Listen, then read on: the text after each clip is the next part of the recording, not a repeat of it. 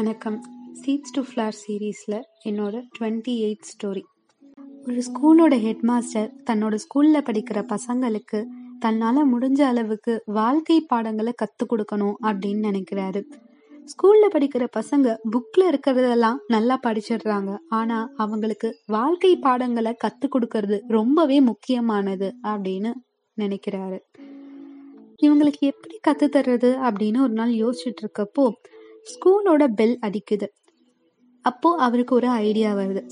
அடுத்த நாள் ஈவினிங் எப்போ பெல் அடிக்கும்? ஸ்கூலை விட்டு போகலாம் வீட்டுக்கு அப்படின்னு எல்லா பசங்களும் ரெடியா இருக்காங்க.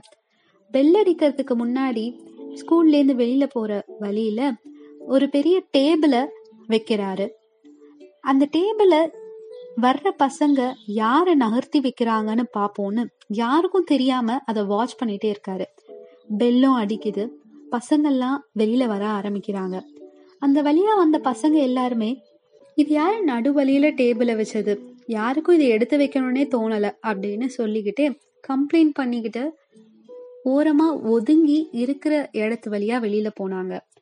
அப்போ ஒரு ஃபிஃப்த் ஸ்டாண்டர்ட் படிக்கிற பையன் அந்த வழியா வந்தான் வீட்டுக்கு போறதுக்காக வரும்பொழுது அந்த டேபிளை பார்க்குறான். இது யாரு நடுவழியில டேபிள் வச்சது? யாராவது இடிச்சுக்கிட்டா என்ன பண்றது அப்படின்னு தன்னோட ஸ்கூல் பேகெல்லாம் கழட்டி ஒரு ஓரமா வச்சுட்டு அந்த டேபிளை எடுத்து நகர்த்தி யாரும் இடிச்சுக்காத மாதிரி ஒரு ஓரமா வைக்கிறான்.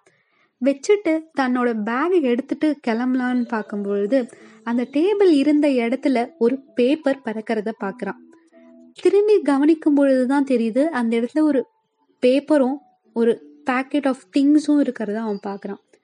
இது என்ன டே பேப்பர்னு தெரியலையே அப்படின்னு அதை எடுத்து படிச்சு பார்க்குறான் இந்த டேபிளை யாரை நகர்த்தி வைக்கிறீங்களோ அதுக்கான பரிசு தான் இது. இதை நீங்களே வச்சுக்கலாம் அப்படின்னு அந்த பேப்பர்ல எழுதி ஹெட் மாஸ்டரோட சிக்னேச்சர் வித் சீல் இருக்கு.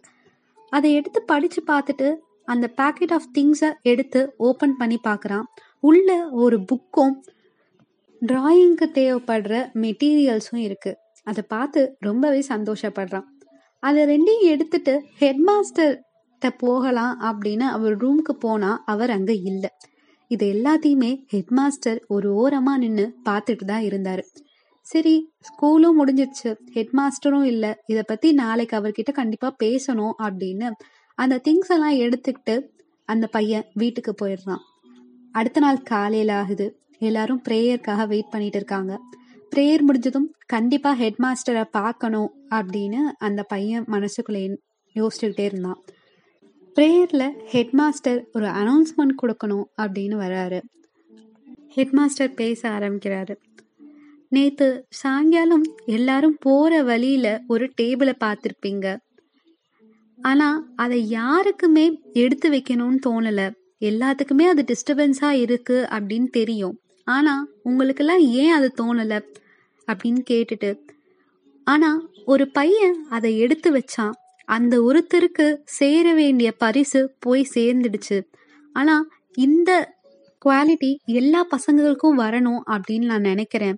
உங்களுக்கு ஏதாவது ஒரு பொருள் டிஸ்டர்பா இருக்கு அது மற்றவங்களுக்கும் டிஸ்டர்பா இருக்கும் அப்படின்னு நினைக்கும் பொழுது அதை எடுத்து நமக்கு டிஸ்டர்ப் இல்லாத வகையில தள்ளி வைக்கிறதுல நமக்கு ஏன் இவ்வளவு சோம்பேறித்தனம்? அந்த மாதிரி ஒரு எண்ணம் நமக்குள்ள ஏன் வரமாட்டேங்குது? இந்த மாதிரி வேலைகள்லாம் மற்றவங்க செய்யணும்னே ஏன் நம்ம எதிர்பார்க்கிறோம்? அந்த ரெஸ்பான்சிபிலிட்டியை நாம இனிமே எடுத்துக்கலாமே அப்படின்னு சொல்றாரு. இவரோட ஸ்பீச் கேட்ட மற்ற பசங்களும் தங்களோட தவற உணர்றாங்க. இனிமே இந்த மாதிரி சுச்சுவேஷன்ல நாங்களுமே பண்ணுவோம் அப்படின்னு சொல்றாங்க. ஹெட் மாஸ்டருக்கு பசங்க சொன்னதை கேட்டு சந்தோஷம் வருது. அந்த டேபிளை நகர்த்தி வச்ச அந்த ஒருத்தர் யாருன்னு தெரிஞ்சுக்கணுமா அப்படின்னு கேக்குறாரு.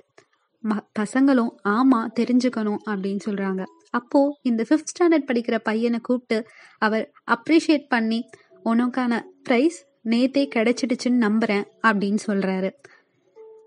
உங்களுக்கு சில தடங்கல்கள் வருது அப்படின்னா அந்த தடங்கல்களை நீங்க தகர்க்கும் போது உங்களுக்கான பரிசும் உங்களுக்கு கிடைக்கும். அதை விட்டு ஓடாதீங்க. இதுதான் இந்த கதை சொல்லி தருது தேங்க்யூ